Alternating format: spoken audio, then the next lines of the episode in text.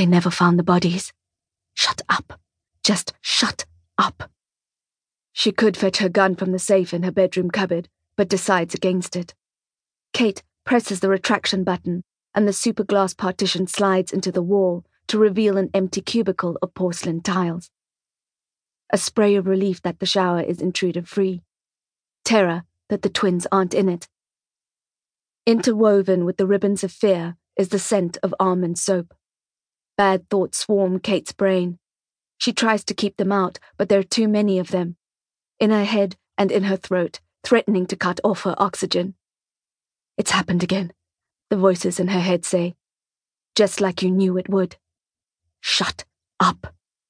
The cold mist of fear rustles on her skin. They're gone. They've been taken.